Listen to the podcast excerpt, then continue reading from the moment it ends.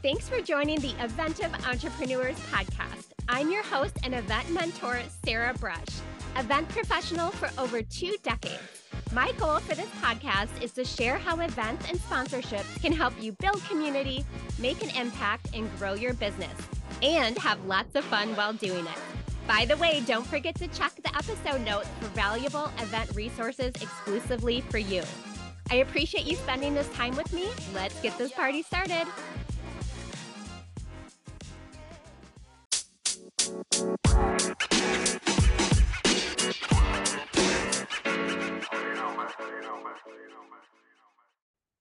Hello, I am so happy that you're here for the Eventive Entrepreneurs podcast. If you are listening to this right when it comes out, it is almost Thanksgiving, and I'm so excited. However, I have already transitioned my house from Halloween, Thanksgiving to Christmas. So we have everything set up. We just have to buy our tree this weekend. I think we're going to get two trees too. and then I have literally have all of my diffusers going around the house with essential oils with pine and Christmas spirit. And we have Christmas music playing nonstop. So that is my status around Christmas. I love it. How about you? I love to hear. So let's get right into the episode. Today, I want to talk about what not to do for registration and pricing for your event. So, these are going to be the things that you want to avoid. So, let's get right into it. Number one is having one standard price that does not expire.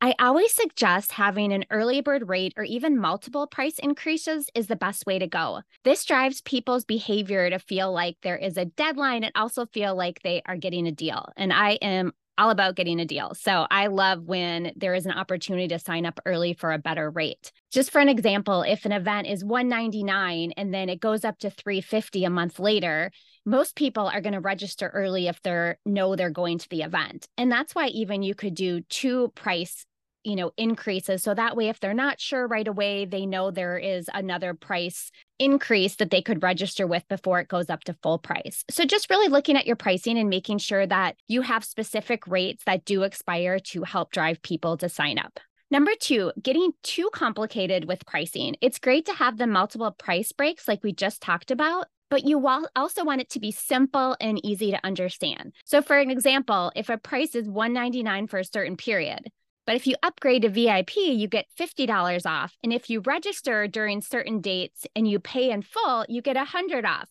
You can kind of see where I'm going with that. If it's too complicated to figure out and to follow, it's it's not a good route to go. So just make sure it's very clear on your website. These are the dates you need to register by for this rate. You know, of course, if you have VIP tickets too, you would have that pricing as well. But you want to keep it pretty simple so it's not confusing and attendees can easily register at the rate they want. Number three, you do not want to have hidden fees. You want to be very transparent because we all know when you go to register for something and you're at the checkout, you've done all the work to sign up, and then all of a sudden, there's all of these additional fees that you weren't aware of processing fees, taxes that were added, you know, different upgrade options that you weren't aware of. So just make sure that it's very clear what people are paying so there's no surprises. Number four, not having a VIP ticket. Of course, this isn't a 100% must for all events, but typically it's really beneficial because you can offer benefits that don't cost you a lot of money, and attendees have that option to get an elevated experience they will pay for. Attendees love to be VIP, and there's so many things that you can offer that don't cost you a lot and then there's even more upgraded experiences if you do want to invest some money on it. I just did an episode, I can't recall the number, it's just a couple episodes back that you can check out all about what you can include in VIP tickets. Number five, do not discount, add value. I'm all about that for sponsorship as well. Anything with your event, you don't want to start offering discounts. You are really devaluing your event when you do that. And it sets a precedent that is not great for the future when people are used to getting discounts. And plus, it's really not fair to all attendees when you're giving certain people discounts because they don't want to pay more. And of course, there will be situations where you may have a certain relationship with someone where you're going to give them free tickets or give them a special offer. That's totally fine. You know, it has to do with your relationship and maybe they're doing something of value for you. But this is really a guideline in general. When attendees contact you or they're about to sign up and they're like, any way I can get a discount, it's just really expensive for me to fly there. You know, you have to really stay strong in your pricing because you priced it that way for a reason and you want people to see the value in that price. Number six, discounting deeper than you offered your first early bird rate. So let's say you have an attendee or attendees that pay 199 in January. This is your early bird rate. And then right before your event in May, you see that you don't have as many people signed up as you want. And you are concerned. So you're like, oh my gosh, I have to discount this to the lowest price possible so I can make sure to get more people signed up. So let's do 150. And then all of a sudden you have people signing up for 150 but the people that you gave the best rate to originally was 199 so now you're going to end up having to refund and credit people for that difference in price so you just want to make sure that you aren't rewarding people for waiting until the last minute especially when you should be giving your priority to those people that sign up early number 7 don't forget about the value of giveaways you register for the early bird and you can be put in a drawing for an upgraded ticket, a VIP ticket, or maybe you pick five people to get specific sponsor gifts. So, even around the pricing, you can also add in giveaways and entice people even more to sign up by a specific date. You can ask sponsors or speakers if there's anything that they want to offer. Maybe you offer a one on one session with you, depending on what your service is, or if you have a product based business, you could offer them a product or an upgrade to VIP. So just think about what you can offer. And of course, this isn't going to everybody, it's a giveaway. So you would, you know, whoever registers by a certain date, you pick from those names and someone wins a prize or a service. Number eight, not listing refund guidelines. This needs to be really clear on your registration page. So if someone wants to cancel or maybe they want to transfer their ticket, they know exactly what that's going to be and you're not scrambling to figure out, you know, if you're going to give them a refund or not. Number nine, not doing a budget before you decide on your price. You need to understand your cost to determine your price. So, how much will it cost you to have that attendee at the event?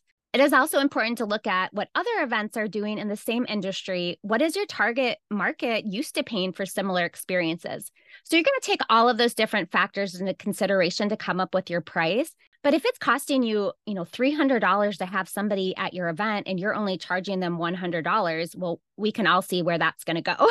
so you want to make sure that you're taking your uh, budget into consideration when pricing your event. Number 10, launching registration without any valuable details on what's happening at the event. Attendees want to know what they're getting, what are the type of speakers, why should they be there? So you want to make sure your website is very enticing and has the core information that needs to be there. And of course, specifically like, you know, you want to have the times, the date, the location, the room block, all of those details. And then, of course, all of your marketing messaging around the event overall. Now, it's great to basically surprise people as they go towards the event with speakers and things like that. So you may, you know, launch speakers later on and, you know, every month you're launching a new speaker to get people excited and and and keep that energy for your event until the event actually happens. But you still want to make sure you have enough information where people can make that decision to register. Number 11, having a registration site that is not aligned to the experience they have on your website. Now, your website may not look exactly like your registration form is going to look. Let's say you're using a third party vendor, Eventbrite, something like that for your registration form. But you want to make sure there's some type of connection. So when they're going to that registration form, they still understand that they're on your site. There's some cohesiveness just so it feels more elevated and it's not just a, you know, plain form that doesn't have any branding on it. Number 12, not being on top of attendee questions once they register. Registration is just the start of their experience with you. So you really want to be timely in responding and just make sure, you know, once you get them signed up, that is a great win. But then you want to keep them feeling good about the event experience. Number 13, neglecting to address attendee feedback from past events. So, if you do a survey after the event, you want to ensure you're reviewing and re- really receiving and taking in that information. And if you made some adjustments for things maybe attendees did not love or they felt like would help them have a better experience, share those cool things that you're doing so people can see, wow, they're listening and they're doing these things at the event now. I am definitely signing up you know, for the most part, like, you know, people there may be things that they didn't love, but there'll be also things that they did love at your event. But if you're sharing those changes that you're making in a positive way, people are going to see that and realize that. And that's a great way to help drive registration. Number 14, talking to all potential attendees like they are the same person. You do not want to do that. You have attendees, let's say, that have attended multiple events. If you've done a couple events, then you have these alumni that have been with you through the events that you've done. Then you have those people that have never been to one of your events. You also have sponsors. So you can tweak your messaging very easily for all of them so they feel like you're talking directly to them. And number 15, not leveraging your speakers and sponsors to help promote the event. You want to create all of the assets and give those to your speakers and sponsors so they can easily promote the event to their community and help you drive registration. Those are the 15 ideas that you can take when you are creating your pricing and your registration plan. If you have any questions, I am happy to help and provide advice. You can reach out to me on Instagram at Eventive Brush, and I will talk to you on the next episode. Thanks so much.